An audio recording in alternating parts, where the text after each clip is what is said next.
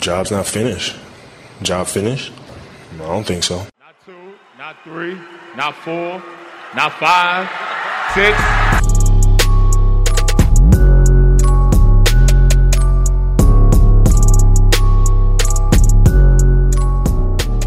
Van and Dodo Podcast, ahol hat podcaster összeállt egy közös balhéra. I'm thinking I'm back! Nagy szeretettel köszöntök minden kedves hallgatót, ez itt a Van and Dodo Podcast, így az év végén is. Én Mr. Blond vagyok, és itt van velem Mr. Pink és Mr. White. Szevasztok srácok, megvan-e már a karácsonyfa? Szevasztok, ma megyek érte. Sziasztok, nekem már megvan két napja. Na, hát akkor itt Pink a legjobb most. Végre van egy olyan kategória, amiben Pink tud a legjobb lenni. Na de csapjunk is bele a közepébe, mert hardcore adás lesz, eléggé megosztó témákkal. Három csapatot is hozunk. Az első az Indiana Pacers, akik az adás felvételekor december 18, 13-11-es mérleggel állnak, hetedikek jelen pillanatban a keleti konferenciában, túl vannak egy Minnesota elleni verességen, amin nem csodálkozunk. Elsők pénzben, másodikak offenzív ratingben és 28-ak védekezésben, tehát egy Janus arcú csapatról van szó, vagy mondhatnám azt is, hogy Janis arcú csapatról. és ezzel a gyönyörűséges szóvic után tovább is dobnám a labdát Pinknek. Te ugyan nézegetted őket. Mi a véleményed Halliburton és a kiegészítő személyzet teljesítményéről? Igen, én elég sokat láttam mostanában őket, még a torna miatt kezdtem el különösebben figyelgetni, aztán most az elmúlt héten rajtuk maradtam erősen, és az az érdekes, hogy egy közhelyt kapásból előjött az adás elején, hogy azt szoktuk mondani, hogy a jó védekezés az alapja a jó támadásnak, na hát ez rájuk egyáltalán nem igaz, tehát telibe szarják a védekezést. Olyan borzasztó mutatóik vannak, mint hogy 29-ek lepattanózásban, a 29. legtöbb pontot kapják az ellenfelektől, és ennek ellenére tudnak egy baromi jó offenszt összerakni, és ez úgy gondolom, hogy hát nagyon-nagyon nagy részt Halliburton érdeme. A srácról... Ezt jól gondolod, Pink, úgy érzem. Srácról jelenleg szerintem beszélhetünk úgy, hogy a, az egyik legjobb, talán a legjobb irányító a ligába, hogyha a playmaker irányítókat veszük, és nem a, a scorer irányítókat.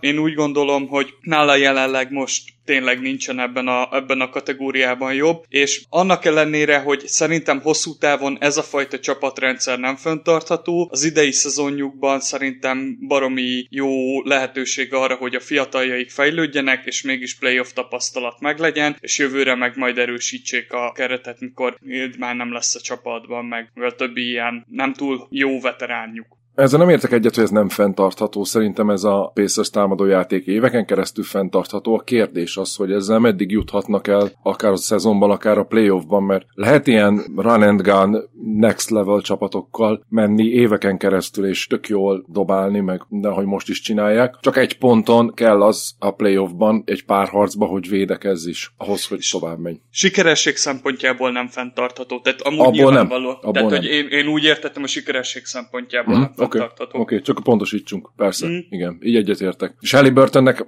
hát valószínűleg milyen szezonja van az emberünknek. 25,7 pont, 12 assist, 4,1 lepattanó, úgy 43,5%-os tripla, hogy 8,4-et emel rá, és by the way elég ocsmány shooting motion dobó mozdulattal, igen, viszont ilyen elképesztő messziségből is, meg minden, szóval így nagyon durva, amiket lehoz ebben a szezonban. Mondhatjuk azt szerinted, hogy jelenleg Halliburton Curry plusz irányítás?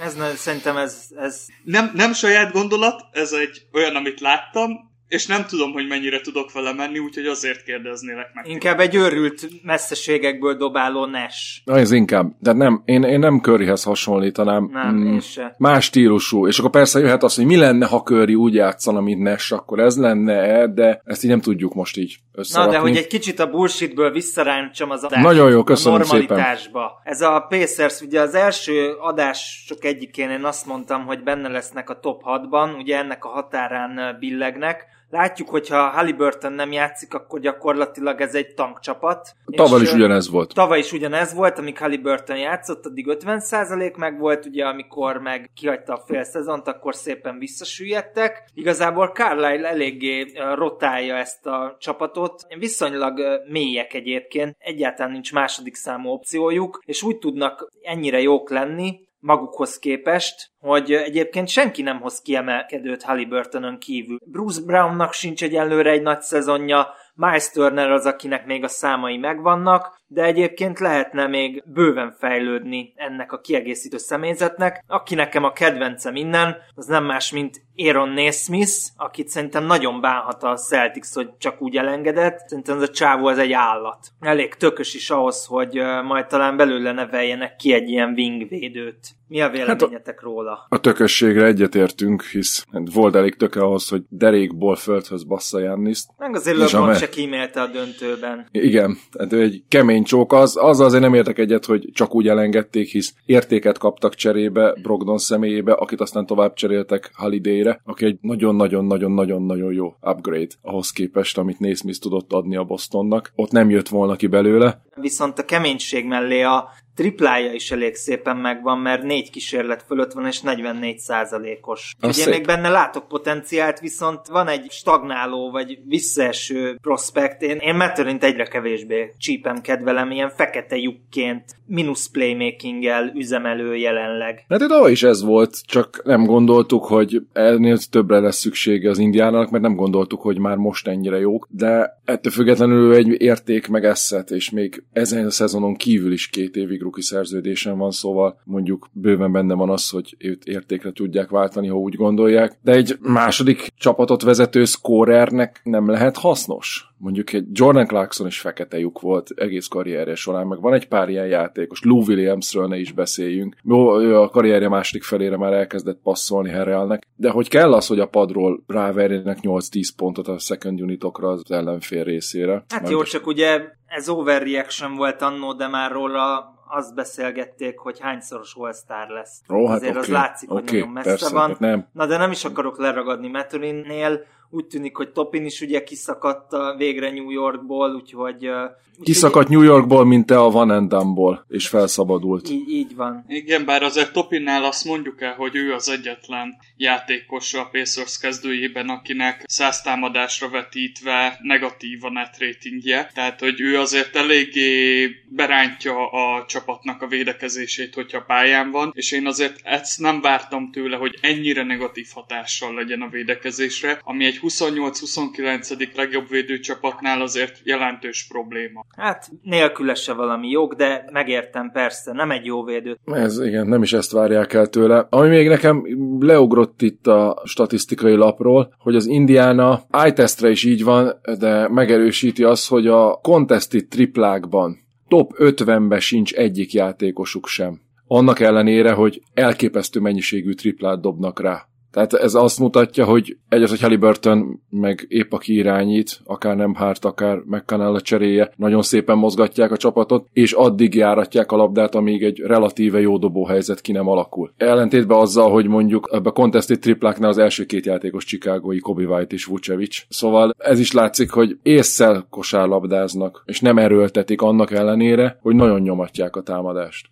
meg hát nem tudom, hogy nektek, amikor éppen láttok valami Pacers meccset, vagy highlightot, akkor Nekem azt tűnik fel, hogy Halliburton az árásoknál, meg úgy a saját kis labdavezetésében ez a csávó olyan, mint hogyha táncolna. Olyan ritmusváltások vannak, olyan ütemérzéke van, és szerintem ennek a nagyon jó labdavezetésnek köszönheti, hogy ő egyáltalán rá tudja dobni a triplát, mert ha közepes labdavezetése lenne, egy ennyire alulról és csúnya mozdulattal ő rá se tudná dobni a triplákat, anélkül, hogy lenne sapkáznák. Igen, ezt én is megfigyeltem. Ja, és ugye, hogyha már a tökösségről beszéltünk, akkor volt itt egy Milwaukee elleni összecsapás, ami olyasmi momentumokat idézett, amit esetleg majd később egy időutazásos részben is elő lehet szedni tíz év múlva. White elmondanád, hogy mi volt a Bucks és a Pacers meccsén. Persze, imádom ezeket a jeleneteket, így néha, amikor így el lehet még kapni a mai NBA-be is. Szóval onnan kezdődött, hogy Halliburton egy leindítás végén zsákolt egyet a Milwaukee-nak a védője felett, majd futott volna vissza, Jannis akkor érkezett körülbelül a festékbe, és így szembe jött vele Halliburton, ő meg így konkrétan levállalt, hogy lebámpolta, de úgy, hogy Halliburton a földre esett. Nem hiszem, hogy annyira brutális volt, hogy Halliburtonnek csattannia kelljen a földön, de biztos, hogy meglepte Halliburton-t. Ők egyébként nincsenek rosszba így ketten. És ez így megalapozta az alaphangulatot, ott kapott is Jannis érte egy technikait, ha jól emlékszem, de utána bocsánatot kért, pacsi-pacsi, minden ölelés, minden fasza, oké. Okay. Pár perc múlva a játékban, de már fordulás után, tehát a másik fél időben, szóval eltelt negyed óra szünet. Aaron Nesmithbe azért ez benne maradt. Innen is látszik, hogy tökös gyerek. És Jannis megkapta a palánk alatt a labdát, Nesmith volt vele szemben, egy mismatch szituáció volt, derékon fogta, és így konkrétan egy ilyen birkózó mozdulattal befordította, és földhöz verte. Na erre Tanasi Antetokounmpo, Jannis tehetséges kosárlabdázó testvére gyakorlatilag úgy kellett lefogni két-három embernek, hogy a kispadról ne rohanjon beverekedni, és itt Bobby Portis meg jött, és nagyon nézett, és a habzó szájjal üvöltözött, akkor nem hárt meg ugatott vissza, szóval egy igazi, igazi... Mármint Nismith ba... ugatott vissza. Á, ez mindig, mindig nem hártot akarod, mindig nem hmm. hártot akarod behozni, az egy áldott jó gyerek, a lénynek se ártana. És Addig mindig... fogom mondani, míg nem hárt, bunyóba nem keveredik. Végre. Raymond Green-nel. igen, igen, szóval így ez történt, és akkor itt teljes kiborulás megint, oké, okay, technika itt, technika ott, lenyugodtak a kedélyek. Leragadhatnék pillanatra ennél a momentumnál, hogy Tanaziszt úgy kellett lefogni. Rengetegszer visszanéztem ezt a momentumot, konkrétan Tanazis egy akkora fake hustle mutatott be, előre rohant, Crowder volt mögötte, és Tanazis befogta Crowder kezét magához, hogy úgy tűnjön, hogy ő már fogja le. Szóval ennyit a nagy berohanásáról. De most őszintén, szánalmas ez a csávó. De most őszintén a Tanazis berohan, és ököllel arcon csapja, nem, akár nem hártad, akár Nesmith, nekem mindegy. nem hártam is játszott szerintem, de igen. Akkor a civilben lévő nem hártad. Szóval oda megy, és Nesmith ököllel arcon csapja, mégis mi történik? A következő nyolc meccsen eltiltják? Amúgy se játszik az emberünk, és most akkor nem kap, az Jannis kifizeti az neki. Jó, de garbage time-ban nem. Mindjárt rácsekkolok, de leszögezhetjük azért, hogy Tanazis nem NBA szintű játékos. Ha neki nem Janis lenne a tesója, közelében nem lenne a ligának. hogy. De az, az a vicc, hogy a, a csávóról most raktak össze egy olyan összeállítást, pont az előző, még az Indián előtti meccsről, ahol elkövet minden hibát, tehát elugrik a dobócsere, majd nem zár ki, hagyja, hogy leszedje az embere a lepattanót, majd utána, aki leszedte a lepattanót, az csinál egy keresztpaszt, a túloldalra átrohantan ez is, és kettő plusz egyet beüti. Tehát, hogy egy védekezésen belül három hibát követel csak. Úgy röhögtem rajta, mondom, nem hiszem el ezt az embert. Tehát, hogy na, ő nem az, amit Brian Scalabrinről mondtunk, hogy aki NBA játékos, az simán elverné fél Európát, de ez is nem verné el fél Európát, meg úgy a kosarasok nagyon nagy többségét. Hát, Maximum hát, Azért ez néha úgy megnyugtat, hogy ez Magyarországon kívül is így van, hogyha valakid um, pozícióban van, akkor neked is van esélyed, szóval igen, hát ha a Milwaukee-nak ennyit ér egy roster spot, akkor lelkük rajta, Na de ugye Bobby Portis, ahogy említetted, a kigúvat szemeivel, ahogy nézte Neesmith, meg fröcsögött rá, az is gyönyörű. Egyébként imádom, Portis is nagy harcos, meg killer, mert ő meg kitütött ki Miroticsot, amikor Miroticsot. még a Bullsba voltak, úgyhogy valamiért ezeket a fehér európaiakat faragják kint rendesen, vagy nem csak a fehéreket, de európaiakat, na mindegy, majd ezt Draymondnál elő fogom hozni. Szóval Portis üvöltött vissza, hogy mi a fasz bajod van kb, és akkor ez történt ugye White folytast kérlek. És egyébként meg karrierje legjobb meccse volt Jannisnak, 64 pontot dobott ilyen űrhatékonysággal, úgyhogy hát nem tudom, hogy mennyire fontos ez, hogy megszerezze utána a mérkőzés labdát, számára fontos volt. Az űrhatékonyság az 28-ból 20 mezőny kísérletet jelent, úgy, hogy dobott 3-ból 0 triplát, tehát a ketteseket 25-ből 20-at dobott, és dobott 32-ből 24 büntetőt, ez a legtöbb pont az utóbbi rohadt sok évben, és ezt hadd ne írjam ki, hogy mint a Chamberlain óta, meg Jabbar óta hány ember volt, aki dobott ennyit, úgyhogy nem dobott triplát, nagyon kevés. Szóval ő, ő az haza akarta vinni ezt a meccslabdát, és erre mindjárt kitérünk, hogy ez miért fontos, vagy miért nem. És erre egy részletes videó van kint, hogy a mérkőzés labda az, hogy véget ért a meccs, a Milwaukee-nál volt a meccslabda, azonnal odalohant a Milwaukee equipment menedzsere, és elkérte a labdát. És odaadta. Magyarul ez az equipment manager ilyen Az ilyen szertáros, szertáros, Imádom vagy a, ezt vagy a, a izé- szót, úgyhogy ezt muszáj. Equipment manager egyenlő szertáros. Igen. Szertáros, és akkor odaadta a Milwaukee Bucksnak a segédszertárosának, vagy nem tudom, valami így fogalmazzunk, aki szépen megfogta a labdát. Na de Oscar Chibwe, a legendás Oscar Chibwe, a Indiana újonca első hivatalos alapszakasz pontját megszerezte büntetőből, egy ponttal zárta a meccset, az Indiana pedig neki akarta odaadni, Indiana Kamu! játszott. Mi kamu? Mi kamu pink? Ennél nagyobb kamu baromságot az Indiana se tudott volna kitálni. Ezt el akarták venni azért Jannisztól, hogy kibasszanak a Milwaukee-val. Ezt teljes mértékben tudták, hogy 64-et dobott, és ez az új franchise rekord.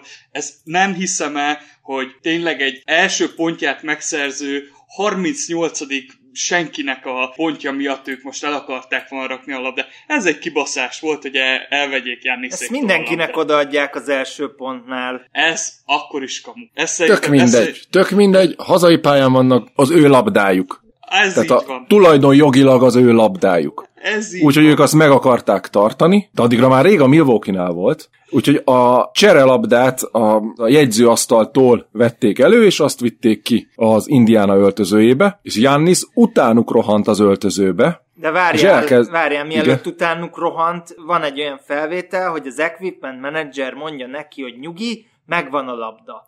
És ő ezt valamiért nem akarja elhinni. És utána rohant be. Jó, igen. Akkor ezt így nem akarta elhinni, utána berohant, Miles Turner üvöltözött az öltözőbe, hogy ne adjátok oda neki, ne adjátok oda neki, imádom.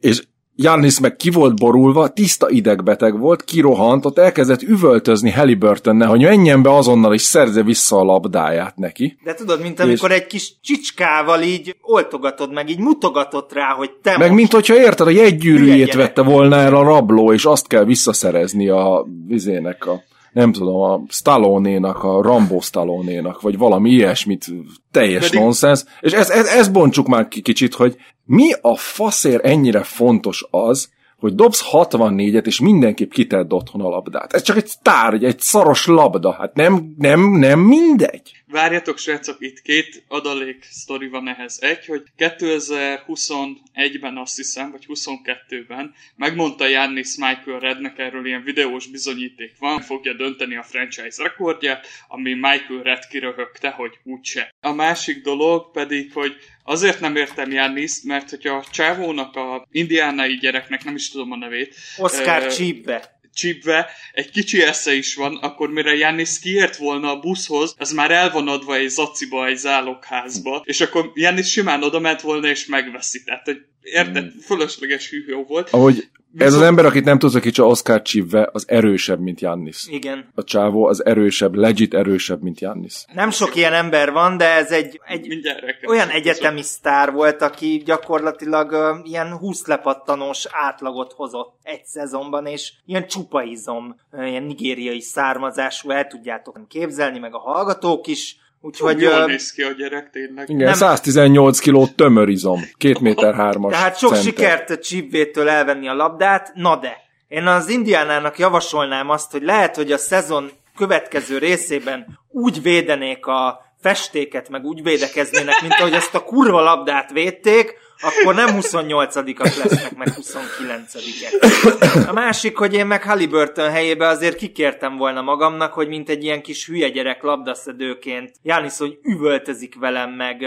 mutogat rám, megmondtam volna neki, hogy figyelj Jánisz, Ki a geci vagy te? Takarodjál vissza. Azonnal Izé. hozom, meg hozzá hozok neked egy kiló csöves rittyót is. Aztán ennyi. De az Indiana helyébe meg megmondtam volna a stáb helyébe, hogy nyugi Janis, Csibbe soha nem fog pontot dobni, mi meg játszunk majd január 1-én, és annyira szarul védekezünk, hogy valószínű 70-et fogsz nekünk dobni.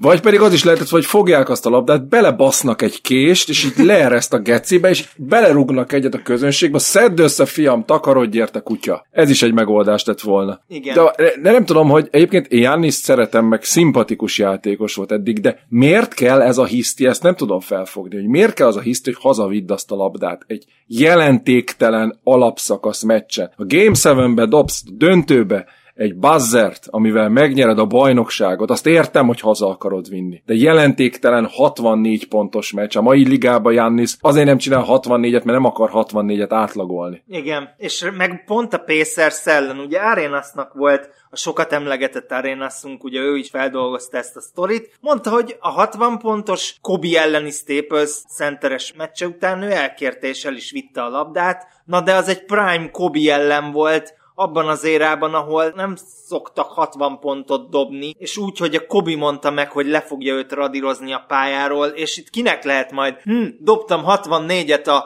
történelmileg legszarabb védekező csapatnak. Ú, fiam, az ez Obi Toppint és Miles Turnert megaláztam. Kik ezek? Meg Kik Aaron ezek az emberek? Igen. Aaron Naismith, meg Oscar Chibvét. Ja, Srácok, én közben megtaláltam egy infót, hogy ö, 1996 óta, mióta számolják, négyszer történt eddig olyan, hogy valaki 14 zicsert értékesítsen. Egyet Cory Brewer csinált 14-ben, teljesen azóta, azóta 23 januárjában Jannis, 23 novemberében Jannis, és 23 decemberében Jannis, tehát egy év alatt csinálta meg háromszor. A másik adat pedig, hogy 1979 óta vannak adataink arról, hogy három pontos nélkül kidobta a legtöbb pontot, ebből Jannis dobta most a legtöbbet 64-jel, Jordannek volt playoffban 86-ból 63 pontja, Jordannek 87-ből 61 pontja kétszer, Carmelónak 61-90-ből és Shaquille O'Nealnak 2000-ből 61, és így ennyi, aki valaha tripla nélkül 60 pont fölött dobott. És volt egy 50-es a Tony Delknek, a legendás Tony Delknek. Jó, By the way, de- uh, Michael Red 57 ponttal tartotta eddig a rekordot, Igen. szóval az a 64 az masszívan rávert Michael Red rekordjára. Azért 7 pontot ebben a range-ben nagyon kemény ráverni. Igen, megmondom, tehát itt azért az is extra, hogy ő ezt tripla nélkül hozta, Hát ez- és i- Hát nem tök mindegy. Shaq Hát, mai ligában játszana, az 80-at csinálna, de tripla nélkül. Értem, de értem, persze. Jó, ezt csak ilyen kiegészítésnek hoztam a sztori mellé. Mm. Lezárásként akkor igaza volt Janisnak, vagy jól tette a Pacers, hogy itt összeszenvedett, de egyébként Janis elmondta utána a sajtótájékoztatóba, hogy ő nincs meggyőződve, még továbbra se, vagy hát nem volt meggyőződve, hogy a meccslabda az, ami nála van. Ez nagyon fontos, ez még a sajtótájékoztató is mindenképp boncolgatni kell. Tehát igaza volt, vagy nem miben? Hogy hisztizett a labdáért? Nem. Ki nem szarja le azt a labdát? Ez volt a kérdés. Jó, Pink, Szerintem mind a két oldal szánalmas, úgyhogy én erre nem szeretnék veszönni. Nem, nekem az Indiana tetszik, tehát hogy Nekem itt van egy ilyen, tetszik, itt van egy akkor- hisztiző szupersztár, akkor basszunk már ki vele. Ez, ez nem az izé, hogy ott messz cserélünk, meg paskogatjuk egymást, meg zokogunk, hogy milyen szép volt. Nem, bazd meg, ez egy férfiak sportág, akik egymással küzdenek a pályán, és ebből egy, lehet, hogy egy, egy playoff párharc lesz később. Hát ne pacsizgassunk ma oda-vissza. Ebbe a részébe teljesen igazad van, és így azt mondanám, hogy az indiánának volt igaza, de én nekem visszhangzik a fejembe Ádám mondata, hogyha így védték volna a meccsen a festéket, mint most a labdát, akkor lehet, hogy nem itt állnának, és emiatt tényleg tudom azt mondani, hogy szerintem szánalmas mind a két oldal. Minden esetre január 1-én jön a következő összecsapás remélhetőleg, úgyhogy boldog új évet fognak majd remélhetőleg Azt meg is kívánni. nézzük, szerintem. Azt meg fogjuk Én azt nézni, harmadikán meg jön utána a következő, úgyhogy Na. Indiánában lesz, hogyha jól emlékszem, de az úgy jó lesz, úgy a lencse mellé szerintem. Igen. Na, Király. robogjunk is tovább. Következő csapat, akiről szerintem érdemes beszélgetni, bár egy kicsit behúzták a kéziféket, de még így is negyedikek keleten, 16-9-el, ez pedig nem más, mint az Orlando Magic csapata. És ők egy teljesen ellentétes utat járnak be egyenlőre a szezonban, mint az Indiana Pacers. A védekezésre helyezik a hangsúlyt, negyedikek defenzív ratingben és 19-ek támadásban, és egyelőre nagyon biztató, még akár a pálya előnyér is mehetnek. Vájta, mit gondolsz róluk, meddig juthatnak ezzel a kerettel, így milyen, milyen benyomásod van az Orlandóról? Nekem az a biztató leginkább, hogy úgy is megtartották ezt a nagyon-nagyon masszív védekezést, és ezt a jó mérleget, hogy a kulcsjátékosaik, vagy ha a kulcsjátékosaik nem is teljesen, de a rotációban nagyon fontos játékosaik sorra hullanak ki. Hiszem 5 vagy 6 hétre esett ki Wendell Carter Jr., és Goga Bitadze kijelenthetjük, hogy jobb játékos idén nála? Elképesztő, amit Goga csinál. Akkor kiesett Markel Fultz, bejött helyette az újonc Anthony Black, és egy az egybe pótolja. Joe Ingles eszméletlen jó a padról, pick and roll, kvázi ilyen irányítóként, vagy ilyen wing irányítóként. Bocsi, csak közben Goga Bitadzének kerestem a támadó és védő számait. 131-es offenzív ratingre jut, 105-ös defensív rating, és ez már nem is annyira nagyon-nagyon kicsi mintára alapozva. Goga minden meccsen úgy néz, konstans, mint hogyha haragudna valakire, de nagyon. Hát ő, ő, őt, nem tudom, megölték a családját, de azért lejön lejátszani a meccset, így ezzel a mindsettel néz mindenfelé, és amúgy nagyon jól védi a gyűrűt ahhoz képest, hogy nem igazán atletikus. Egy ilyen drop defense-t játszanak vele, amikor ő van, és a nagy embereket tudja fogni, úgyhogy kíváncsi leszek, amikor visszatér Wendell Carter Jr., hogy milyen lesz a rotáció, de azt sem lepne meg, hogyha Carter Jr. jönne a padról. Szóval ez a Jalen Sachs Anthony Black duo, ez valami fantasztikus. Jalen Sachs az nagyon nagy emberem lett idén. Zsákol egyet, szerez egy labdát, bevetődik. Tehát volt olyan szituáció például a, a Wizards elleni meccsen, hogy kiütötték a kezéből a labdát félpálya környékére, most tripláról visszagurult a labda pályára, ő rávetődött, két ember jött hozzá, onnan tovább passzolta valahogy a földön fekve, és abból Bankero megtámadt, nem, Wagner megtámadta a gyűrűt, és Aliupot adott Gogának aki behúzta, és a félpályán üvöltött 22 másodpercig megszámolta. 22 másodpercig üvöltött Jalen Sachs. Elképesztő a csávó. Zsákol egyet, így a második percben a mérkőzésen, és üvölt, és flexel, és nem tudom, tényleg csúszik-mászik. Valahogy nem lehet nem szeretni a csókát. És az Anthony Black-kel, amiket ezek művelnek ketten, akár váltásba, akár csapdázásba, védekezésbe, ahogy a pick and roll-t törik, meg bújnak mögötte, ez, ez ilyen művészinek tűnik számomra. Nagyon szeretem ezt a fajta védekezést nézni, és az a, az a meglepetés nekem, hogy ezzel a erősen közepes támadójátékkal is ennyire jó mérleggel tudtak zárni, mert amikor kell, akkor Wagner jó, amikor kell, akkor Bankero jó. Mm, nem tudom, hogy kitarthat-e ez. Pink, te mit gondolsz, hogy ez a szezon végéig kitarthat-e? Én bízom benne, hogy hatba lesznek. Szerintem kitarthat.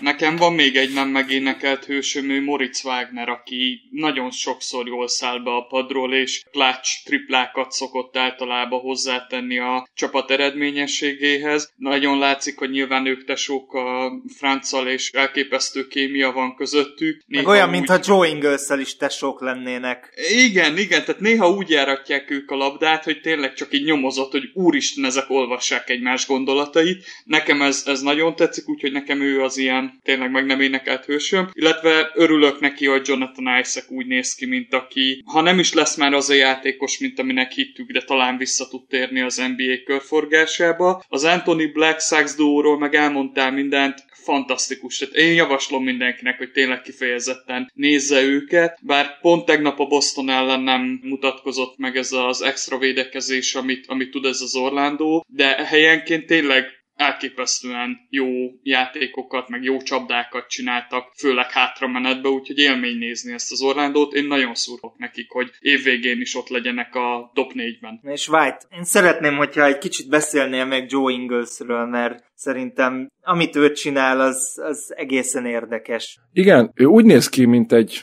nem tudom, mint egy testnevelő tanár, aki egyébként kémiát is tanít, de már be van lassulva emellé, és annyira okosan játszik, és annyira ez a Mo Wagnerrel az összes létező pick and roll-t, amit játszanak, azt ilyen művész ilyen végig tolják és mindig a legjobb helyzetet választja ki, az az volt a benyomásom az a néhány Orlandó meccs alapján, amit láttam, hogy az üres triplákat bedobálja, betöröget, ilyen tök lassan besétál, és onnan kiosztogat, és tök jó gólpasszokat ad. Nekem őt is ilyen, így azt nézem, hogy basszus, ez olyan, mint hogyha, mint hogyha könnyű lenne kosárlabdázni az NBA-be, úgy néz ki, mert csak be kell sétálni, meg az openeket bedobálgatni, de nyilván ennél többről van szó. Védekezésben már nem olyan, mint régen, amikor Düböl megfogta Paul George-ot a Clippers Utah, meg az OKC Utah párharcokba, szóval így 30, nem tudom, 6-7 évesen azért már nincs ott lábon, mint 31-2 évesen, meg sérülések után, de még mindig nagyon hasznos, és, és nagyon kellett ez a veterán jelenlét, és azt éreztem a tegnapi Boston Celtics elleni meccsen is, hogy nem volt ott a pályán Joe Ingles, aki a second unitot annyira gyönyörű gyönyörűen levezeti, és annyira támaszkodik rá a cseres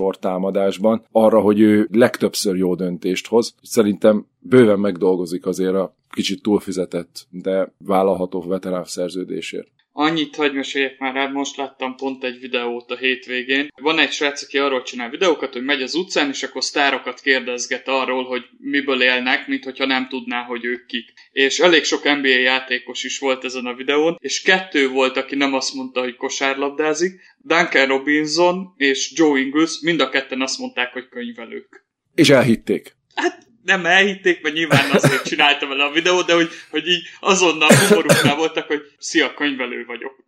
és így ezzel így letudta az egészet. Én is dobjak már egy kérdés Blond felét. Csuma Okekéről lemondunk-e? Most már tudom, hogy ő inkább Blue-nak a nagy szívszerelme. Ezt kurvára rosszul tudod! Ő a te szívszerelmed? Az én szívszerelmem. Itt Na, van egy akkor- Kínából rendelt Auburn Csuma Okikimez nálam, úgyhogy ő az én szívszerelmem. Jaj, bocsánat, akkor mesélj róla, kérlek, lemondunk róla? Soha az életben nem fogok róla lemondani, de amúgy valószínűleg minden más épeszű ember már Már abban a pillanatban, hogy ledraftolták ACL-lel lemondott Jó, róla. mondjuk azt el kell mesélnem, hogy ő életemeccsét játszotta a Kobe White és Cam Johnson elleni North Carolina ellen March Madness Sweet 16-jében, és ott az utolsó percben sérült meg úgy, hogy elszakadt a tércalagja, és ezért nem is tudott játszani a rookie szezonjában, sem az Orlandóban, szóval őt már úgy draftolták le, szóval elképesztően pehes a csávó,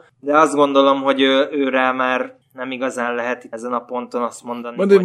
reménykedhetsz jövőre, hogy egy 13. harcosnak megnyered. és Vagy hogy akkor- ide jön Magyarországra játszani. Igen. És akkor aláíratom vele a kínai meszt. Nem, akkor vesz egy rendes meszt. Nem írottunk alá hamis mezeket. Hát, hogyha, ja, jó, akkor itt az erkölcsi tanulság is megvolt, hogy 80-szoros áron kellett volna rendelni NCAA mezt Amerikából. Ez így van. Ja, én még Cole Anthony-t szeretném megemlíteni, aki egy szuper hatodik embernek tűnik, és amikor kell, akkor helyén van az esze meg a szíve is. Nekem ő kicsit streaky, de amúgy jól játszik idén, ő is. Hát pont abban a streakben van, amikor érdemes vele próbálkozni. Úgyhogy én tovább is mennék. Menjünk. A Draymond Green újabb pályán belüli erőszakos megmozdulására. Felvezetnétek kérlek ezt az esetet, hogy mi is történt pontosan? Persze. Draymond Green jött, és pofán baszta Nurkicsot. Teljesen normális szituáció volt.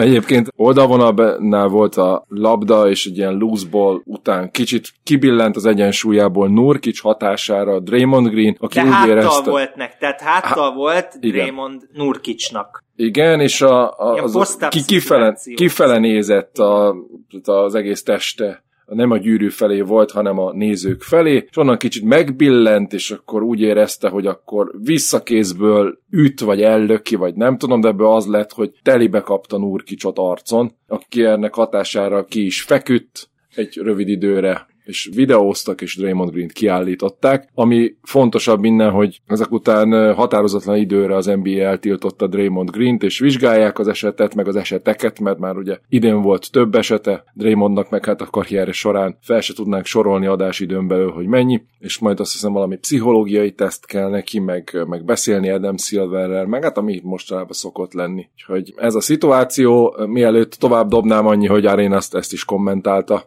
Imádom Arénezt, aki még nem hallgatta, azt hallgassa meg a Aréneszos időutazás adásunkat, mert hasonló szemléletbe zajlik. Szóval azt mondta, hogy én tudom, hogy Dre mit csinál. Ő helyre teszi azokat az európaiakat, akiket a, a média nyom. Mindig... Egyszerre csak egyet, egyszerre csak egyet, az egyiket lefolytja, a másikat arcon csapja. Do your thing. Uha. Nem tudtam, hogy más is felfigyelt erre az európai vonalra, de én meg arra gondoltam, hogy mi lenne akkor, hogyha Draymond újabb európai áldozata lesz majd, vagy az eddigieknek a megemlékezésére amerikai himnusznál most azért érdelnének, mert a az európai áldozatokat ért atrocitásnak adnak egyfajta szimpátiát. Igen, elképzelhető ez is. Szóval de, ez igen. valószínűleg, valószínűleg Draymond túllépett egy határt, valószínűleg. Még, a, még számomra is azért ez kicsit erős, aki egyébként imádom Draymondot, és imádom ezeket a sztorikat, de ez, ez indokolatlan volt arcon csapni Nurkicsot, én úgy gondolom. Ez már Ez az védhetetlen, ez védhetetlen. De ez már a- az ez már- olyan gyönyörű idézőjelbe, hogy úgy pofán bassza fordulásból, mint a szél, kifekszik Nurkic, és ahogy pofán bassza, és Draymond nem hülye, rájött szerintem abban a pillanatban, hogy hopp, ezt nem kellett volna, és valahogy úgy ráfloppolt erre még Draymond. Hey. Mint hogyha így ütött, telibe csapta, és utána egy, egy ilyen flop mozdulatot tett, mint hogyha őt is valaki meglökte volna. Erről a flop mozdulathoz jut eszembe, hogy Mo Wagnerről nem mondtuk el, hogy egyébként meg kurvára utálom Mo Wagnert, pont ezért, mert állandóan floppol, és állandóan sír. De ez a, ez a hisztérika, a, az a megütik, és akkor áh, falt, izé, tehát a, tudjátok, ami ez a, ez a Doncsics meg Jokic vonal, hogy ez a folyamatos Egyébként rinya. pont Doncsicsal vesztek össze valami 30-al ment a Dallas tavaly, és úgy mutogatott is neki Doncsics, hogy nézze meg az eredményt, mert ott örömködött nagyon Mo Wagner mínusz 30-nál. Tehát ja. egyetemen is utálták már Mo Wagnert a, az ellenfelek minden létező Hát csapatból. igen, igen. Na ne kanyarodjunk egy Draymondhoz, térjünk vissza, hogy innentől kezdve gyakorlatilag imádkozhat a Golden State, hogy most akkor mennyire tiltják el Draymondot, mi lesz. Szerintem nem fogják elcserélni Draymondot, mert ennek a védekezésnek, meg a csapat kémiának még mindig a szíve és lelke, és nem lehet meg ezen a ponton őszintén kicserél Draymondért. Nem látom azt, hogy, hogy bárki, de a Golden State érdekes szituációba került így. Igen, nekem még két dolog van, amit ezzel az esettel kapcsolatban így szeretnék felhozni. Az egyik az, hogy imádom Nurkicsnak a meccs utáni nyilatkozatát, amiben elmondja, hogy szerinte Draymondnak egyrészt segítségre van szüksége, másrészt meg ilyen félvigyorral elmondja, hogy ő nagyon örül neki, hogy amúgy őt nem folytotta meg legalább. Úgyhogy ezt nem tudom, hogy megvan-e neked, vagy láttad, de... Nem, nem volt meg, nem volt meg, a segítség az meg volt, de hogy Nurkic egy vicces figura egyébként, meg ő is egy kőkemény játékos, de mégiscsak egy délszláv, majdnem azt mondom, hogy szerb, de hát szerb, bosnyák, montenegrói, horvát, egy kutya. Szóval ő is ez a szláv vonal, hogy ő is azért benne van ez a teátrális eljátszás, szóval nem hiszem, hogyha élethalál harc lenne az utcán, és kap egy ilyet, akkor fekszik. Hát ja, de így, így megtette, amit meg kellett, és nekem még egy másik dolog van, amit szeretnék felhozni, az az, hogy ebből az egészből ott nem lett semmi. Tehát úgy nagyon Nurkicsnak a megbosszulására, vagy úgy Draymond felkérdezésére senki sem rontott nagyon oda. Emiatt én, én azt kell, hogy mondjam, hogy be kell hoznom egy 13. harcost. Ugye Blue 13. harcosa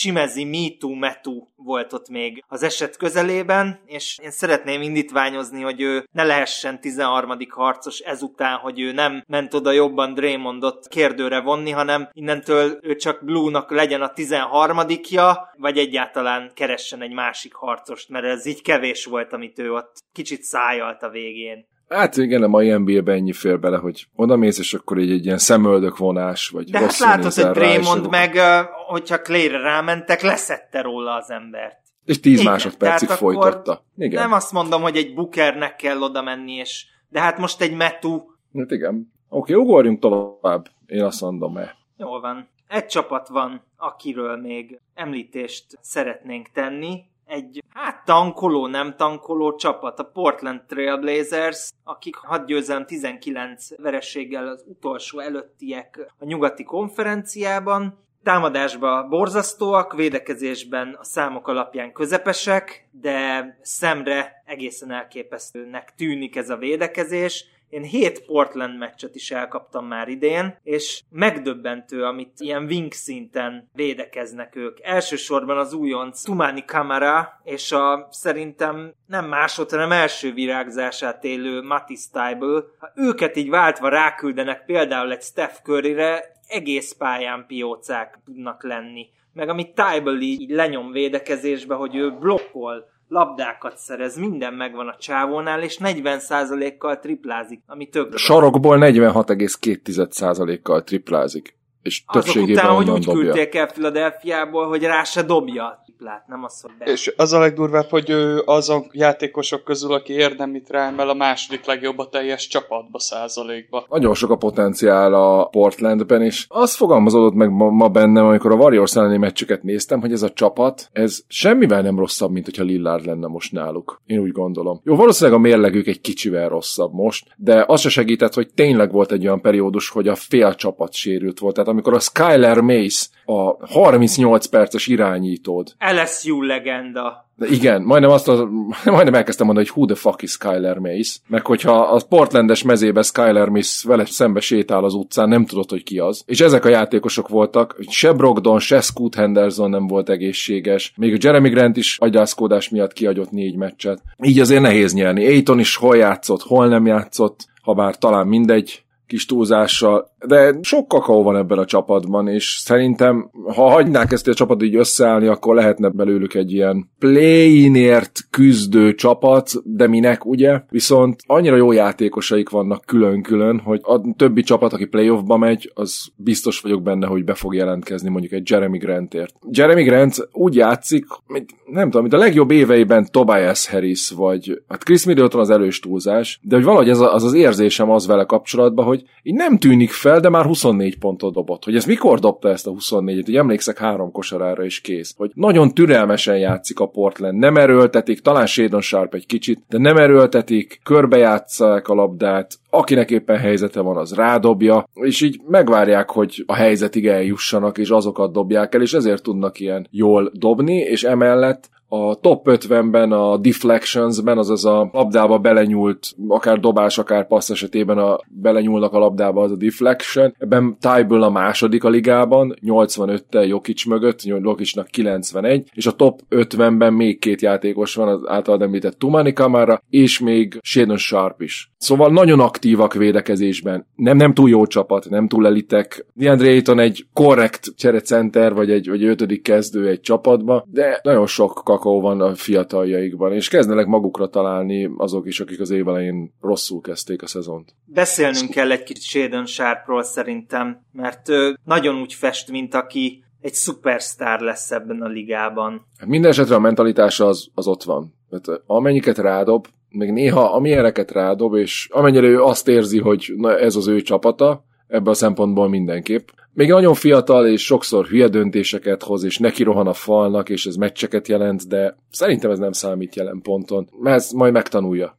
és majd amikor tényleg oda jutnak két-három-négy év múlva, hogy komolyabb playoff runért mennek, akkor fontos, hogy ezek már ott legyenek a zsebében ezek a tapasztalatok. Igen, de hogy én nála azt érzem konkrétan, hogy megvan benne a dog, megvan benne az alfa mentalitás és a fizikai paraméterek is, hogy ő egy legit első számú opció legyen, és tényleg szerintem ő az, aki úgy zsákol, hogy a lefelé néz a gyűre. Hm. Egészen elképesztő, keressetek rá, kedves hallgatók, hogy ha, ha ő, ő leindul, akkor kőkövön nem marad. És egyébként még van neked itt egy nagy kedvenced. Nekem is van, akkor elmondom előbb Jabari Walker. Ő is nagyon-nagyon kemény, alulméretezett ötös, de szépen bepötyögi a középtávoliakat is, szóval ez egy Hát pont, mint az apja. pont mint az apja, igen, Samaki Walker, Lakers legendás 4-es 5-ös játékosa. Legendás Szavaki Walker. Igen. Hát a lakers is, és hogyha jól emlékszem, a spurs is bajnok lett. Mindjárt mondom, nem biztos. De nem, a spurs pont nem lett. Pont abban a két évben volt, amikor nem lettek bajnokok, de kétszeres döntőző és egyszeres bajnok a lakers Említetted, hogy hét mérkőzést is láttál már a Portlandnél, hogy nem, nem unalmas neked? Ne, Nem. nem unsz ennyi Portlandet nézni? Nem, Nem? egyáltalán nem. Az egyik legizgalmasabb csapat nekem, hogy tényleg látom ezeket a játékosokat, ezeket a fiatalokat fejlődni, és igazából ők a végén szokták, mint az tipikus fiatal csapatok, hogy a a Warriors elleni nem a tegnapi, hanem az egyel korábbi meccsen is végig vezettek, úgyhogy nem volt a második félidőre már Brogdon, mert megsérült meccs közben, nem volt Aiton, nem volt Jeremy Grant, és Jabari Walker meg ö, Sharp meg Kamara, meg Tybel így oktatták úgy a Warriors-t, hogy ki tudták hozni, aztán a végén ilyen szerencsétlen dolgokat csináltak, hogy Tumani Kamara a saját gyűrűje alatt visszahúzta a labdát pont egy Warriors játékosnak, és ilyeneken elmennek a meccseik, de egyébként szerintem Billups egész jól illeszkedik ehhez a csapathoz, Scoot Henderson is nagyon-nagyon lassan indult, de kezd magára találni, oda jut el, ahova akar, tehát látszik rajta, hogy meg fogja tudni csinálni a dolgokat, de egyelőre még fejben, hogy ismét a közhelyekkel jöjjünk elő, még lassulnia kell az egész sztorinak. Igen. szeretem a közhelyeket. Imádom, ezekért élek, ezekért csinálom a podcastelést. Nagyon látszik a Portland játékán, hogy Billups az edzőjük, mert tényleg ez a megfontolt támadás, jó döntéseket hoznak, és pont mi, amennyi, amilyen játékos volt Billups, hogy ami helyzet, azt eldobta, ami nem, ott megpasszolta azt, aki üresen van. De visszatérve, hogy említetted, hogy hét meccset is láttál tőlük, és nem unod őket, és szereted a vingjeiket, akkor te esetben nem mondhatjuk azt, hogy túl meni kamara. Nem, tudtam, hogy lesz valami ilyesmi, nem, nem unom. És egy emberről még szándékosan nem beszéltem. Igen, a legendáról a dél-szudáni ausztrál centerről, Duop Reedről, aki szerencsétlen néha nem kap egy percet se, de amikor játszik, akkor biztos, hogy 12 perc alatt ráver 8 triplát. Én És nagyon imádom a csávot, nekem nagyon bejön. Én is imádom, de ugye, mindjárt, mindjárt megnézzük, de két méter hat magas, és 4,3 triplát átlagol jelenleg, amit 34% körül dob be. És mindez Igen, 15 és a, perc alatt. És ez 15 Igen. perc alatt. 2 méter 6 magas, 111 kiló, és ehhez képest nem elég atletikus. Tehát, ahogy néztem a meccseit, ő inkább a játékát a, a vasdap Sergi Bakához tudnám hasonlítani, aki kint áldogál, ráveri a triplákat, egész jól értékesíti őket, tök vállalható százalékkal, és ott hagyják, teljesen üresen ott hagyják őt, nem tudom milyen megfontolásból, pedig bedobja a triplákat, és már nem ugrik ki a csarnokból, de azért jól helyezkedik, relatíve jól pattanózik, meg ilyen, ilyen 15 perc, 11.5 pattanó, 13 perc, 15.5 pattanó, és a triplákból él. Ez egy, ez egy annyira, annyira, annyira fura játékos, és egy, egy nagyon szeretem. Tudod, Valószínűleg... mi, mi jut eszembe róla, mint hogyha egy ilyen fehér, pikent poppoló centernek a lelke ragadt volna benne az ő testében. Igen, mint, hogy, mint hogyha egy ilyen Mo Wagner, ha a Mo Wagner lenne ez a játékos, sokkal inkább el tudnám hinni. De nagyon szeretem, 27 éves újonc, vagy egy felnőtt ember, és amit kell, azt megcsinálja. Igazi Elgin Baylor féle Igen, igen Elgin Baylor elvitte volna top 3-ba. Ennyi. Ha nem értitek ezt a poént, akkor kezdjétek el hallgatni a redraft adásainkat, mert nagyon, nagyon gyönyörű sztorik vannak Elgin Baylorról és a Clippersnél művelt GM tevékenységéről. Féltek srácok, nekem amúgy azért tetszik, hogy ő ennyi triplát dob, mert hogy amúgy a büntetőt is 90%-kal dobja, tehát hogy kifejezetten jó kezű. Ő, ő, ő dobógép, ő tud dobni. Igen, és, nagyon és nekem, nagyon, dob. nekem nagyon tetszik az, hogy nem írtották ki belőle, meg nem mondták azt, hogy ó, figyelj, te ne dobjál rá, mert izé, te egy 18 senki vagy, hanem megkapja a labdát, és lelkismeret nélkül. Múltkor volt egy olyan, hogy zsinorba rávert kettőt, úgyhogy az első kimaradt, leszették a lepattan, a Brogdon kipaszolta, és lelkismeret nélkül újra ráverte a, a dobást. Nekem ez nagyon szimpatikus egy cserecentertől, hogy ő ilyen kemény, és nem érdekli semmi. Ha be megy jó, ha nem, akkor se csinál belőle ügyet. 15 perc alatt 4,3 tripla rádobást átlagol, ezt körülbelül egy kezdőjátékosnál ez a duplája a perc, szóval 8 fölötti triplát dob rá centerként. Ez zseniális. A mai ligában ez aranyat ér. Úgyhogy ö, érdemes nézni a Portlandet, annak ellenére is, hogy az alján vannak a standingsnek. Szerintem a az egyik legérdekesebb fiatal magjuk van, ja, és amúgy, hogyha Brogdon játszik, akkor ez a csapat 50%-on van. Tehát ennyit számít, hogy a végén megfontolt NBA játékos kezében van-e a labda, vagy valamelyik fiatal próbálkozik lezárni a meccset. Mert Brogdon megoldja, meg Jeremy Grant. Na de, hogyha nincs további hozzáfűzni valótok a Portlandhez, én hoztam ilyen kis színes tékeket, kérdéseket. Még egy dolog a Portlandhez, Na. bocsi, nem beszéltünk Anthony Simonsról, Tényleg. aki ugyanez a hatodik meccsét játsza, de egy franchise playernek tűnik. Hát amilyen nyugodt, most a Golden State elleni meccs is az első fél időben nulla pontot dobott, és nem azért, mert nem vállalkozott, egyszerűen nem ment, és tök fapofával csinálja tovább a dolgát, és végül 24 ponttal zárta a meccset mind a második fél időben, és olyan klácskosarakat dobott, mint akinek így megérkezett a, a játék, és 24 éves korára megértette azt, hogy mi hol merre, és amúgy meg full ez a, ez a Lillard típusú pick and roll játékos, csak ő nem dob rá mindenhonnan mindent, hanem ha nincs helyzete, nem dobja rá, de egyébként 20-22 mezőnykísérletet elvállal. Tehát ő abszolút franchise playerként működik, és nagyon érdekes egyébként, hogy folyamatosan kikapnak vele, pedig hát, mert nem nagyon túl jól hatékony, játszik. Mert nem túl hatékony. Hát ja, igen, ezt is mondhatjuk. Hát 35% tripla, összesen 45% a mezőnyből. Ezen még Viszont lehet 97% felett Igen, büntetőzik automatikus. 5,4 rádobással. Nagyon durva. Meg mondjuk, meg mondjuk szerintem még azt érdemes nála megemlíteni, hogy milyen szépen növekszenek az assziszt számai. Tehát ő az elmúlt években bár percre majd, hogy nem ugyanannyit játszik, sőt tavalyhoz képest még csökkent is, majdnem másfél assziszt alatt többet, tehát most már 5,6 gólpaszt átlagol. Ez szerintem igenis fontos, pláne egy ilyen csapatban, ahol nem igazán topzódnak a tehetségekben, vagy hát a tehetségekben pont topzódnak, csak még nem jött ki belőlük, tehát a jó játékosokban nem topzódnak. Itt szerintem különösen fontos, hogy valaki jól mozgassa a csapatot, és ebben úgy tűnik, hogy Anthony Simons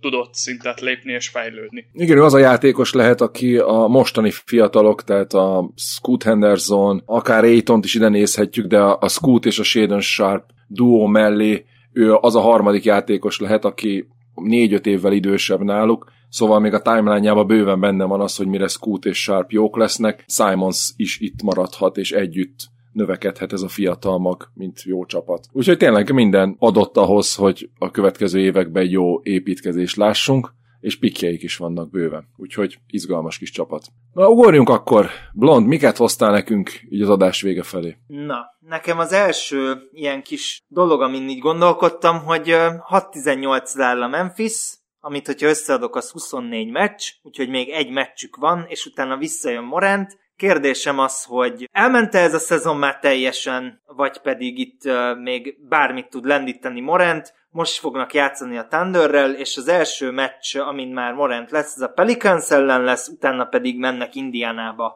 Ti hogy látjátok ezt az egészet? 14-jel áll az a Phoenix Suns, aki most jelenleg az utolsó tizedik helyet foglalja el. Ez nem tűnik olyan nagy különbségnek. Én azért nem hiszek már ebben a Memphis szezonban, és azért gondolom, hogy elment, mert mellé kiesett Clark, kiesett Steven Adams. Igazából nincsen érdemi magas soruk, és szerintem ezen nem fog tudni Morant egymaga annyit hozni, hogy meglegyen. Ha igen, akkor nagyon-nagyon max a play-in végébe várom őket, de szerintem azért a Golden State is még ott fog harcolni. Nyilván a New Orleans Pelicans, Lakers, Houston, stb. Csapatok küzdeni fognak a helyekért, és szerintem ha följebb is fog zárni a Grizzlies, de, de én most inkább mondanám azt, hogy ők egy ilyen 11. pont lemaradó helyen fognak végül végezni, ami rosszabb, mint hogyha elengednék inkább a szezont a francba. Hasonlóan látom én is, ugye az a baj, hogy azok a csapatok vannak előttük, 7 meg 7 és fél meccsre, mint a Phoenix, meg a Lakers, meg a Houston, akik vagy jó formában vannak, vagy elég jók papíron ahhoz, hogy ezt a helyüket meg tudják tartani, és még a Golden State-et is meg kellene előzni, akik 5 meccsre vannak. Két meccsen van a Utah, az sima, viszont nem látom, hogy a top 10-ből mondjuk egy vagy kettő csapatnál több kiessen innen. Még a Pelicansban benne van, hogy az Zion megsérül, akkor megint lezuhannak. Esetleg a Houston is, de akkor is a Golden State-et még valahogy meg kellene előzni. Szóval ez egy kisebb csoda kellene, hogy a Memphis innen bejusson. És nem az van, hogy nincs több sérültjük, csak Morantnek kell visszatérni, hanem Smart is lábadozik, talán visszatérhet, sérült még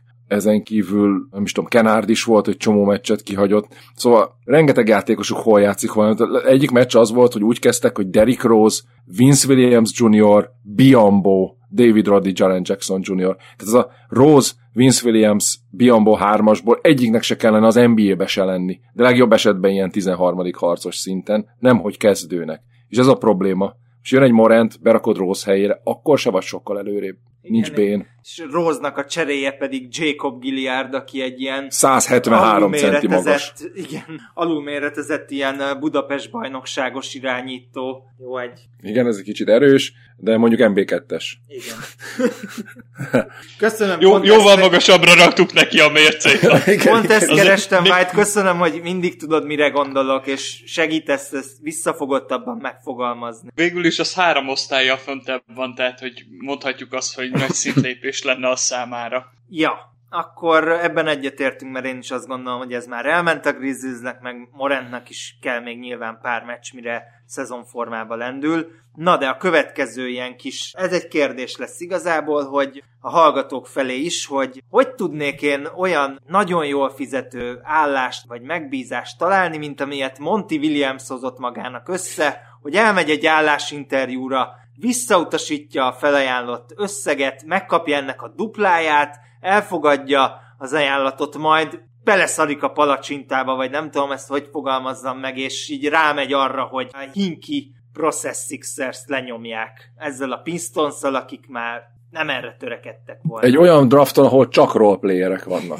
Igen. Tehát, hogy ezt már mondtam valakinek, hogy biztos vagyok benne, hogy a Pistons most fog az egy per egyel előállni, amikor nincs egy rohadt normális játékos, akit le lehetne draftolni, és franchise potenciája van, vagy legalább legit all potenciája, amiből szinte biztos, hogy kijön egy all és cserébe viszont az egy per egynek a fizetése jóval magasabb, mint az egy per ötnek, hatnak, hétnek, nyolcnak, és valószínűleg hasonló kaliberű lesz. Szóval igen, hogy tudnál ilyen állást összehozni? Hát nem tudom, mondjuk NBA-be játszál tizenvalahány évet, és hmm. utána mennyire edzősködni, azt szerintem segít.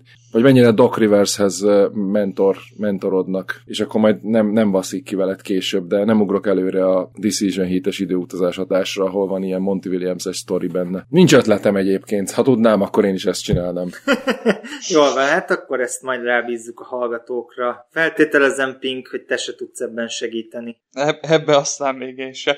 Az a baj, hogy egyszerre próbáltam le, nem lenémítani azért, hogy ne legyen olyan steril a hang, de másik oldalról meg folyamatosan le kell némítanom, mert olyan szinten röhögtem azon, hogy ezt White előadta, hogy, hogy egyszerűen nem, nem bírtam magam, és mondom, inkább kinyomom a picsába, mert, mert ez hallgatatatlan lesz, hogy itt fog fetrengve izé verni a, a kanapét a röhögéstől. Hát white mindenki, vagy hát amit mond, azon Rajtam mindenki... a világ, az egész világ röhög, mondd ki!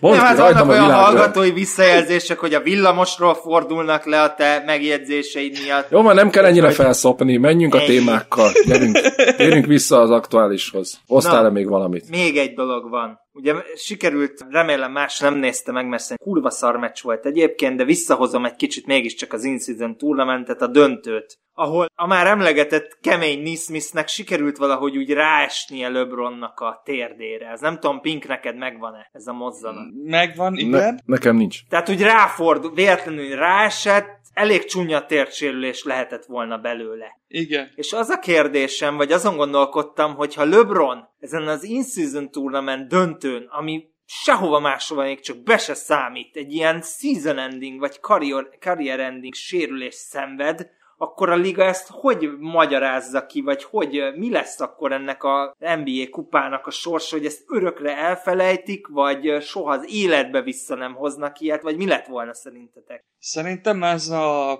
in-season tournament, ez célja a ligának, hogy konkrétan az NBA-hez összekapcsolódjon olyan szinten, ahogy azt mondjuk, hogy a Premier League-hez hozzátartozik az FA kupa. Tehát, hogy én úgy gondolom, hogy ezt ilyen szintre próbálják vinni, és ilyen szempontból teljesen mindegy, hogy az NBA alapszakaszban, meg playoffban, meg mindenben nem számít be, ami itt történik, mivel ez egy külön sorozat, ami viszont önmagában megszámít, szerintem nem, nem lett volna befolyása annak. Nyilván nagyon rossz üzenete lett volna a dolognak, ilyen hülyén jöttek volna ki belőle, de semmiképp nem befolyásolta volna szerintem a jövőjét a tornának.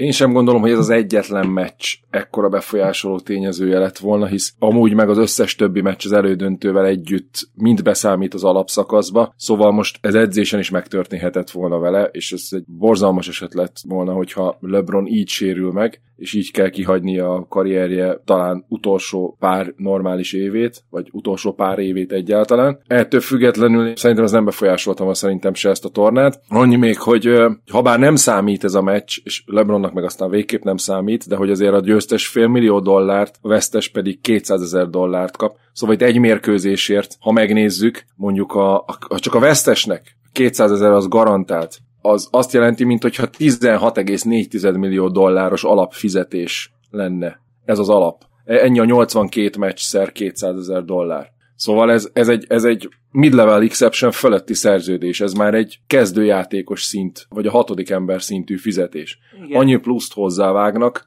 a játékoshoz legalább, ha meg megnyered, akkor meg ennek a két és félszeresét, ami meg a max, a 41 millió dollárnak az egy meccsre érkező lóvéja. Szóval szerintem ezen senki nem fog hisztizni, ez főleg az ilyen Maxwell Louisok, meg az Isten Igen, tudja ilyen kik. boldognak. Oscar Chipway. Jalen Hutchifinot, meg Maxwell Lewis-t már régen láttam ilyen. Felszabadultam boldognak. Hoztam Na, is hozzad. a múltkori adásba, hogy egy milliós fizura kapta ezt a félmilliót, tehát hogy ez egy 47%-os fizetésemelés volt. Hát és úgy, hogy ebből valami 200 valahány ezer dollárra garantált neki. Tehát, hogyha holnap Igen. kivágják Maxwell Lewis-t, akkor hazamehet 264 ezer dollárra, vagy nem tudom mennyivel pontosan. Annak meg a három és félszeresére ne- emelkedett a fizúja egy győzelemmel. Szóval azért a pad vége az igazán megérzi. Azt hittem azt mondod, hogy a pad vége igazán megérdemelte, mert akár az is igaz lett volna. Figyelj, amúgy kellenek ahhoz, hogy a legjobb játékosaid mindig jó formában legyen. Jaj, Pink, de ne is folytasd! Itt kezdődik a bullshit generálás. Na, megihlettetek itt, a, mikor beszéltünk a Memphis Grizzliesről, és kíváncsi lennék a véleményetekre azzal kapcsolatban, hogy szerintetek Derrick Rose lesz az első MVP, aki nem lesz Hall of Famer. Ilyen még soha nem volt az NBA történetében, mert szerintem baromi jó esély van rá, hogy ő ne legyen Hall of Famer. Gyors rácsekkolok az MVP listákra, hogy kik kaptak MVP-t. Ugye menjünk visszafele. Embiid, Jokic, Giannis, Harden, Westbrook, Curry, Durant, LeBron, Derrick Rose, LeBron, Kobe, Dirk, Nash, Garnett, Duncan, Iverson, Shaq, Carmelo, Jordan, David Robinson, Hakim, Barkley, Jordan, Magic, Bird, Moses Malone, stb. visszafelé. Igen. Szóval itt konkrétan ez az egy kérdés Derrick Rose, még Bob McAdoo volt, aki MVP volt, de ő már ben van a Hall of Fame-ben, McAdoo 2000 óta, úgyhogy tulajdonképpen Derrick Rose itt a kérdés. Én úgy gondolom, hogy be fog kerülni, de nem azért, mert megérdemelni, hanem azért, mert egyszerűen beválasszák ilyen, és mondjam azt, hogy szánalom Hall of Fame, ez, ez nehéz, ez egy csúnya kifejezés, de hogy inkább az, hogy a karrierje hosszúsága miatt, meg, meg annak a megjutalmazására, hogy nem adta fel, és körülbelül hatszor felállt abból, amiből más már rég kokainos, meg drogos, meg nem tudom, börtöntöltelék lett volna, és ő mindig felállt, és egy ilyen nagyon erős mentális felkészültséget mutatott, és amúgy nagyon szép visszarendeződései voltak, és amúgy a karrierje hossza is megmutatja azt, hogy 699 meccsnél jár most, ebből bőven lesz 750 durván, és lesz. 17,7. Nem fogadnék rá azért húgy Hát, hát, összegbe, hogy még Hát lesz e- e- 60 ez a szezon csak végig játsza. Hát akkor már szerintem- 750 meg lesz. Szerintem nem biztos, hogy fog annyi meccsen játszani meg. Oké, oké, két éves szerződése van, még tegyük fel, hogy azért Jó, 750 jó, meg legyen meg a 750, igen. Durván 13 ezer pontja lesz, meg egy MVP címe, meg nagyon sok uh, meccse, meg a playoffban nagyon jó az átlaga, erre így meg lehet adni, meg kis túlzással ez a, nem tudom, mert tényleg már olyan emberek Hall of Fame-ek, hogy ez Igen, ez mondjuk segíti Derrick Rose ügyét, de hozzáteszem, hogy én abban sem vagyok meggyőződve, sőt, hogy azt az MVP-t annó Derrick Rose-nak kellett volna kapni. nem, nem, az nem, az Ha- nem Rose MVP-je volt. Ha, ha, meg, nem ha, meg, ha meg nem ő kapja azt az MVP-t, akkor meg pláne nem beszélnénk arról, hogy Derrick Rose Hall of Famer-e. Tehát, hogy Grand szerintem Hill akkor közelében nem... Hm? Grand Hill Hall of Famer. Azt hiszem, igen. Mindjárt megmondom. Mindjárt megmondom. Csak hogyha már ilyen mi lett volna, ha emberek is Igen, szóba kerülnek, 2018-ba iktatták be. akik ugye visszatérnek utána egy kisebb szerepre. Szerintem, hogyha Grant Hill bent van, akkor viszont Derrick Rose. Csak Grant Hillnek az első 7 éve az borzasztó erős volt. Azaz 7 erős évről beszélünk, és utána is volt még ötszörös két. All NBA, meg Igen, tehát Rookie ott- of the Year, meg minden volt. Rose meg a harmadikba kiszállt gyakorlatilag. Igen. igen. Meg hát neki azért 1026 meccse volt, meg mellé mindjárt mondom, hogy hány pontja a karrierje során. 17.137, az mondjuk annyira nem sok, de volt mellé majdnem 4252 gólpassz, 6169 lepattanó, tehát hogy azért neki eléggé meg van töltve a statisztika lap is mellette. Hát, Igen, ez, ez jogos. Egyébként valamiért engem annyira nem tud lázba hozni, hogy később valakit Hall of Fame-be választanak-e vagy sem. De nyilván Inkább ez egy érdekes. érdekes anomália lenne, hogyha egy MVP kimaradna, úgyhogy ezt persze adom, de szerintem azért, mert címet megkapta, valahogy be fogják tenni.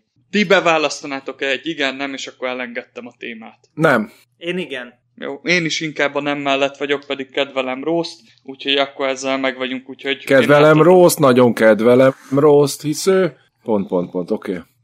Ez a végére, ö, ez a végére Most bebasztam se a bombát, meg ezt a felvételt súlyos agykárosodás nélkül, Igen, igen. Úgyhogy Te, tegyük le a lantot mára. Igen. idén, idénre már lassan, úgy érzem. Igen, ez a karácsony előtti utolsó adásunk, karácsonykor egy időutazással fogunk érkezni, még nem mondom be, hogy melyik csapattal, de lehet, hogy már bemondtam az adásba, úgyhogy mindegy. Januárban fogunk elsőjén legközelebb aktualitással jönni. Kellemes ünnepeket mindenkinek, boldog karácsonyt, és vagy ki mit ünnepel. Ha a kínai új évet és ilyesmit ünneplitek, akkor majd három hét múlva. Nem tudom, van-e ázsiai akkor, hallgatónk. Figyelj Vagy, csak, va- hogy- bocsánat, bocsánat, bocsánat, eszembe jutott. Van-e kamionvezető hallgatónk? Ezt annyi, olyan régóta meg akartam kérdezni, hogy kamionosok hallgatnak-e minket, mert lenne egy-két kérdésem hozzájuk. Nekem is de lenne majd- egy kérdésem hozzád. Na, Hogy akkor ez azt jelenti, hogy nálatok hó nélkül is White Christmas lesz? igen. Yes. Nagyon helyes. Ezt És így- akkor azt hogy, hiszem, hogy- Hogyha ezt, a, hogyha ezt a White Christmas hó nélkül erőből megoldom, az a White Power. Oh, jó, tudtam, hogy lesz valami vissza.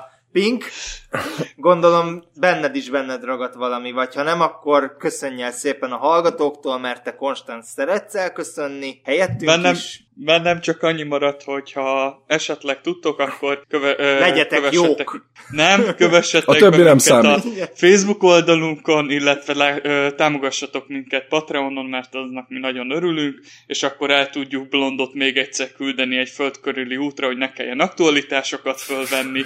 Úgyhogy köszi srácok! És egyébként a Sziasztok! kutyámat Fülinek hívják, és a fiam Fülesnek hívja. Na, helyes. Oké, okay, boldog karácsonyt! Sziasztok! Boldog karácsony, Puszcsi! sziasztok! Kellemes ünnepeket, szevasztok! Ez volt már a Van and Dodo Podcast. Tartsatok velünk legközelebb is.